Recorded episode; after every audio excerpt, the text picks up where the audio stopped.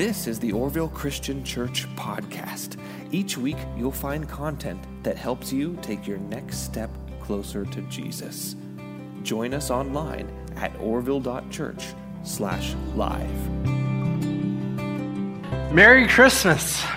christmas I love Christmas. I love the food. And that's it. See you guys.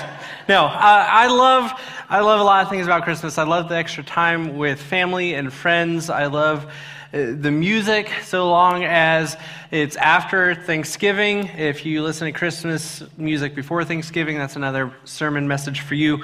Uh, but most importantly, I love the Christmas story, and I'm not talking about the one with Ralphie and the BB gun.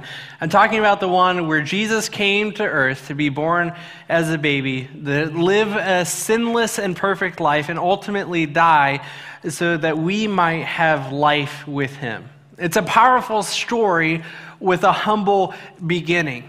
The Savior of the world, God in flesh, came to be born. But you know, something that I can't stand about Christmas is I can't stand when tradition and commercialization trumps the accuracy of Scripture. One of the biggest culprits of this is what we know as the nativity scene. Maybe some of you have this in your house, like I have in mine, and the different elements. You've got the baby, he was obviously there uh, during uh, the birth of him. Um, you've got Mary and Joseph. You've got the animals that inevitably played into the chaos of that night. You've got the shepherds who were in the fields at watch and were invited to witness what was happening. But what you shouldn't have is you shouldn't have the wise men the wise men weren't there that night. We know in Scripture that they weren't there for two years later. They didn't come to a manger, they came to a house.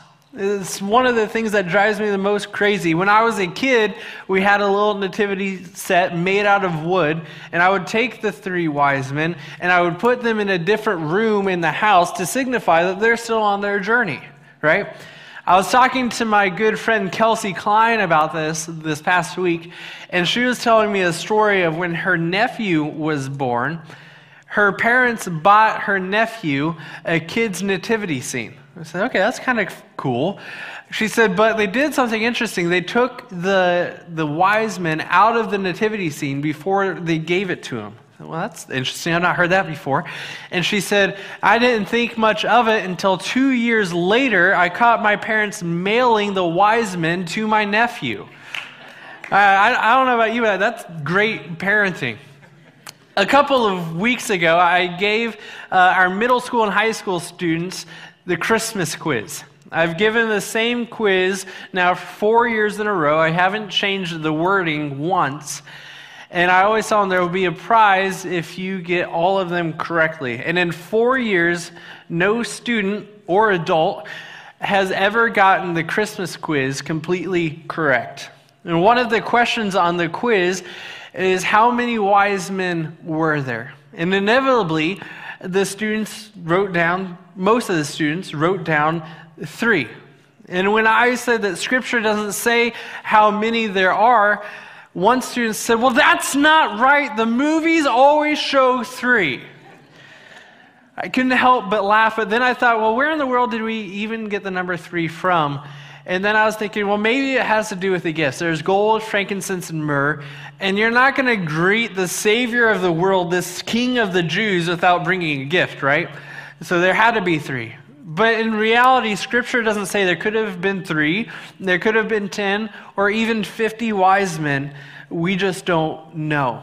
However, the wise men, however many there were, still had an important role in part of the story. They left their cities and countries to come in search of a Savior in order to do what? To worship. And that's what today's message is going to be all about. We're going to see what we can learn about worship from the wise men today as we continue our Thrill of Hope series.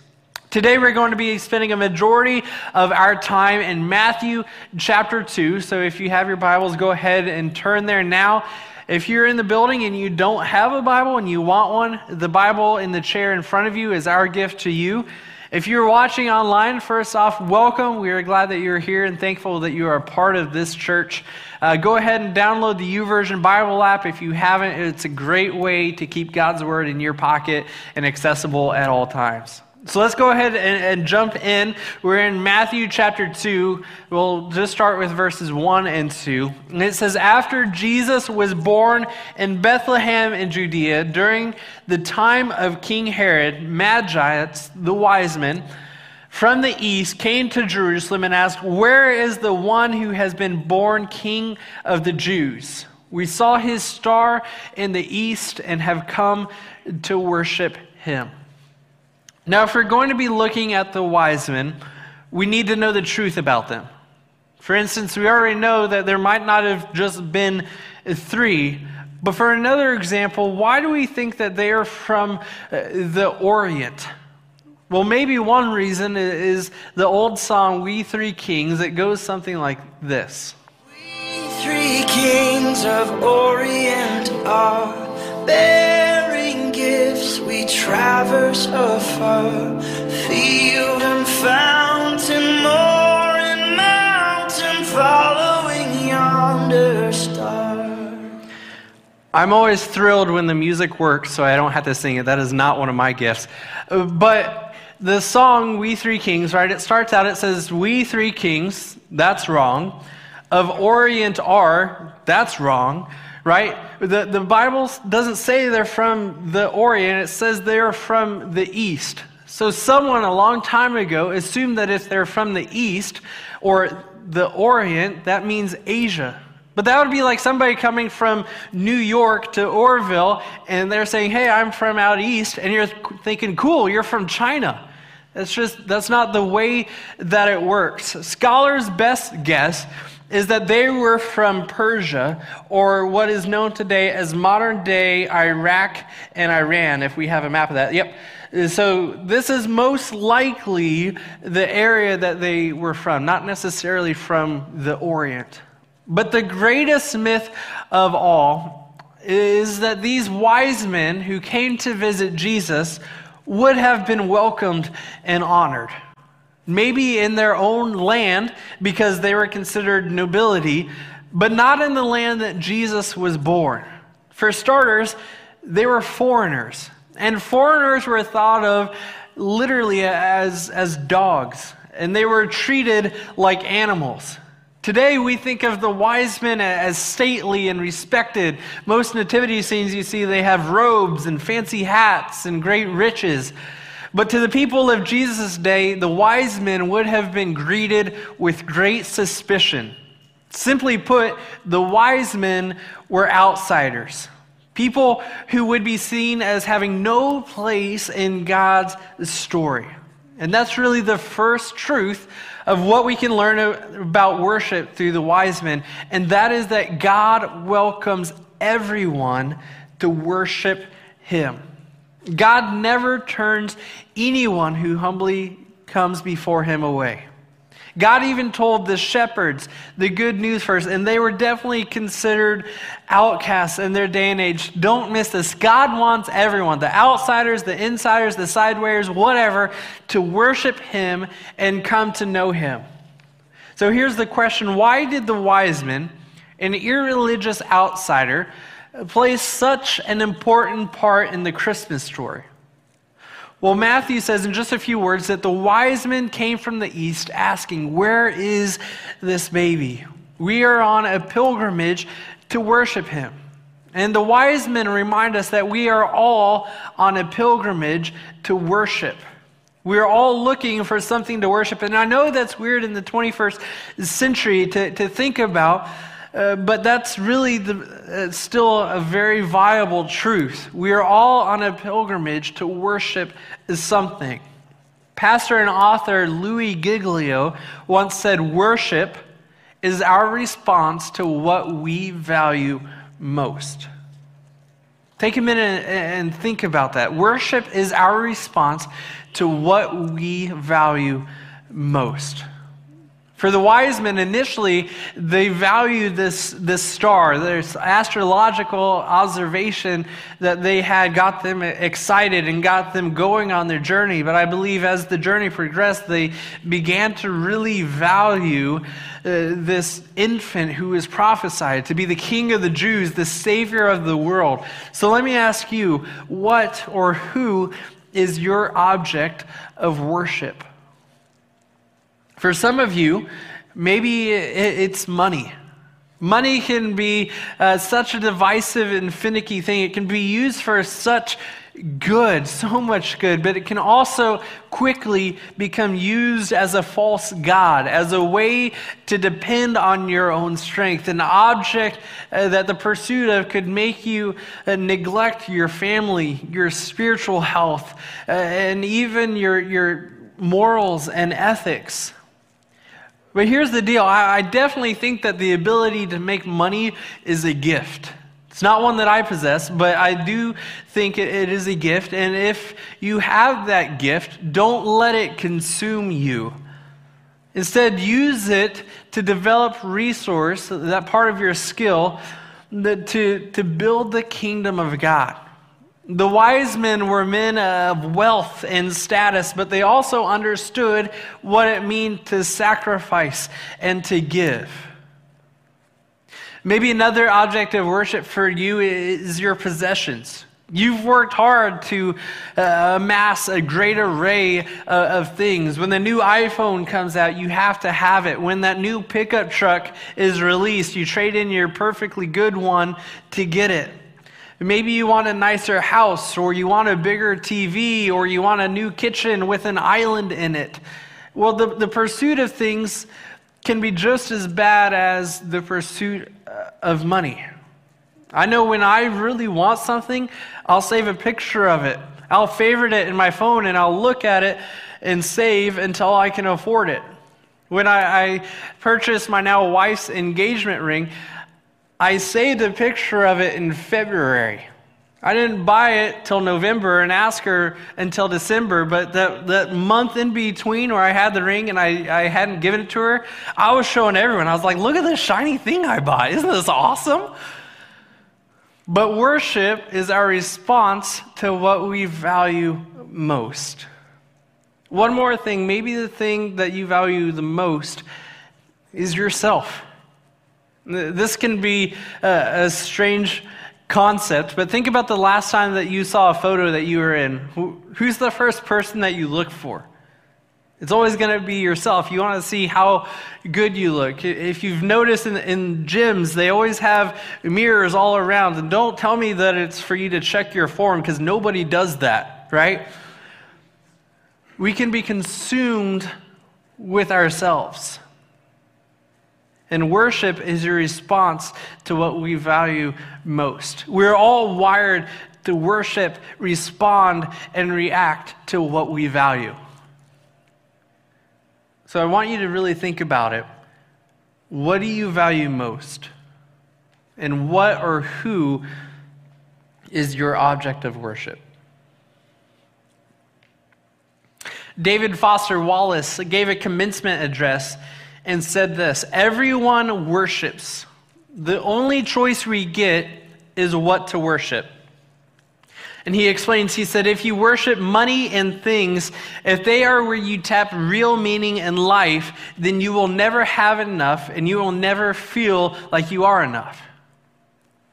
If you worship your own body and beauty and sexual allure, you will always feel ugly and when time and age start showing, you will die a million deaths before your loved ones finally plant you. If you worship power, you will end up feeling weak and afraid, and you will need more power over others to numb your own fear. And if you worship your intellect, being seen as smart, you will end up feeling stupid, a fraud, always on the verge of being found out. And he finishes, he says, Look, the insidious thing about these forms of worship is that they are not evil or, or, sinful, it is that they are unconscious. They are default settings. Wallace recognized the truth. Everybody worships. Churchgoers and non churchgoers, we all worship, and it's usually unconscious. Just like the wise men, we're all on a quest or a pilgrimage to worship something. And if you don't choose it intentionally, it will be chosen by default. We were born with, uh, with a craving, with a gravitational pull towards worship. We are hardwired to worship. The question is what will receive our worship? Getting back to the scripture, the wise men's journey led them to Jerusalem and to Herod, King Herod. We're jumping back in for verses 3 through 7. Scripture says, when King Herod heard this, he was disturbed, and all of Jerusalem with him. When he had called together all the people's chief priests and teachers of the law, he asked them where the Christ was to be born.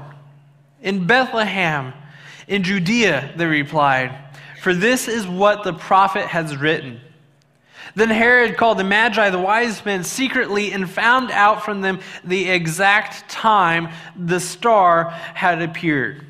Now, if you don't know anything about Herod, here's what he valued most power, prosperity, and pleasure.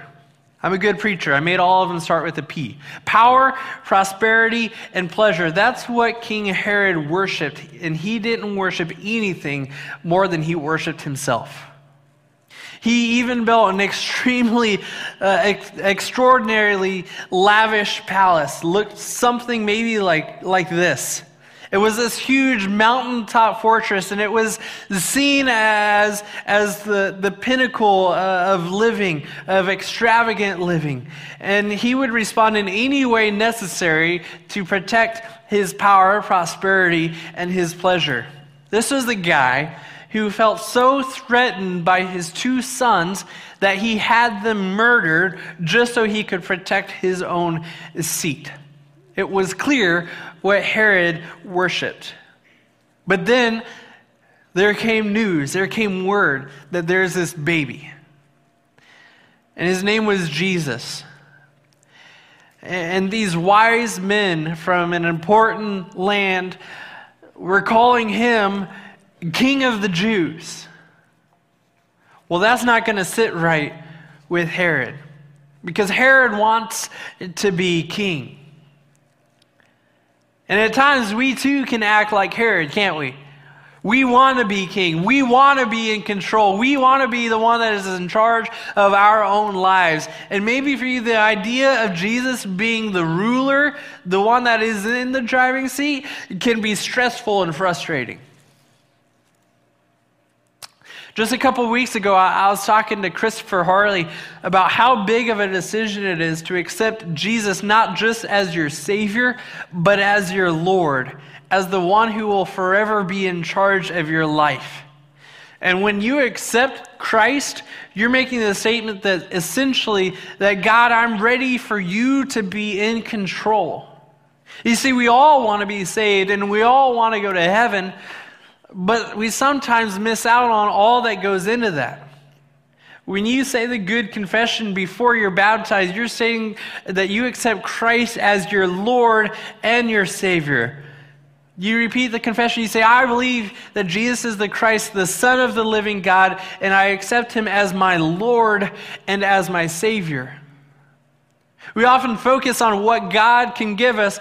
We often focus on the freedom that He offers, that we miss out on the, the fact that, like Paul says, we are slaves to Christ. And when you accept Jesus to be your Savior, you are accepting Him to be Lord. And that's a big decision. When Zachary, Christopher's son, a couple years ago was contemplating, am I ready to be saved or not?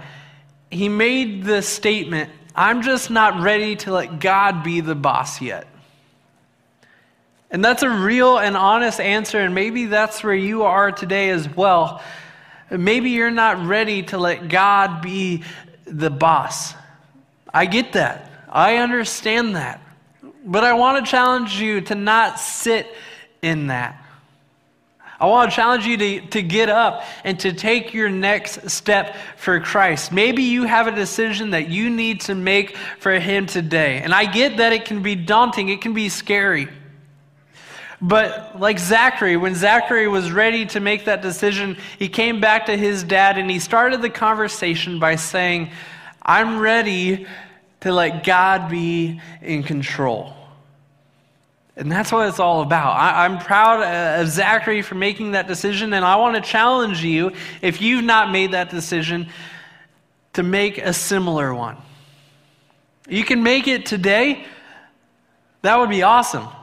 Or you can even make it during our, our Christmas Eve services later this week. And what an awesome act of service and a gift to God than dedicating your life to Him around the same time that God gave us the gift of His Son.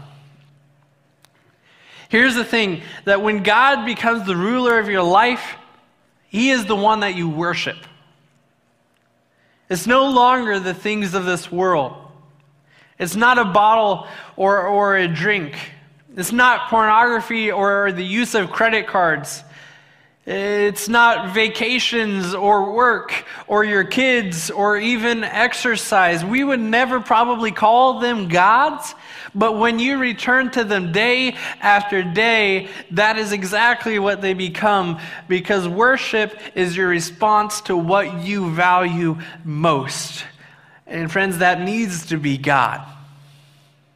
But that's why this Oh Holy Night has changed so many lives. It causes us to decide what do I value most and how will I respond to it. Let's jump back into scripture one more time. This is verses 9 through 11. And it says, After they had heard the king, they went on their way, and the star that they had seen when it rose went ahead of them until it stopped over the place where the child was. And when they, star, when they saw the star, they were overjoyed. And on coming to the house, they saw the child with his mother Mary, and they bowed down and worshiped him. They opened their treasures and presented him with gifts of gold and frankincense and myrrh. The final truth that the wise men teach us about worship is that worship requires submission. Worship requires submission. We submit ourselves to whatever we worship. We bow down to the things that we value. The wise men were humble and submissive in their worship of the king. They gave gifts and offerings. They bent their knee and they were overjoyed about it. This is a true picture of worship. This is something that we can learn from. This is something that we should emulate. God is deserving of everything that we have, most of all, our worship. So let me ask one more time what are you bowing down to? What are you submitting to? And how are you going to choose to respond to the child who was born on this oh holy night so many years ago? Put yourself into the story. Put yourself in the shoes of the wise men. Jesus is present and alive as much today as he was 2,000 years ago. Are you going to choose to worship him or will you choose to worship the things of this world? Everybody worships. The only choice we get is what to worship. Philippians chapter 2, verses 10 through 11 says, At the name of Jesus, every knee should bow, in heaven and on earth and under the earth, and every tongue acknowledge that Jesus Christ is Lord to the glory of God the Father. One day, whether we do so now in this life or when Jesus returns, every knee, like the wise men, will bow to worship the King. We will all acknowledge that Jesus is Lord, and I cannot wait for that day. But what about right now? Will you choose to make him not just the Savior, but the Lord and ruler of your life? Will you come before him with an overjoyed and submissive spirit? Or will you continue to live unconsciously pursuing the things by default that do not matter? I want to challenge you and invite you to worship the King. Let me pray. Heavenly Father, I am so thankful for that old holy night 2,000 years ago when your son was born. That we might have uh, life through him. I am thankful for what his life meant and still means. God, thank you for your sacrifice. God, I pray that we can humbly come before you with worship, worship that is pleasing to you. God, help us, encourage us, and strengthen us to pursue and worship you rather than the things of this world. God, let our lives be a testimony for you, for your goodness, your grace, your truth, and your love that you have offered us. Thank you for who you are and for the love that you give us. In Jesus' name, amen.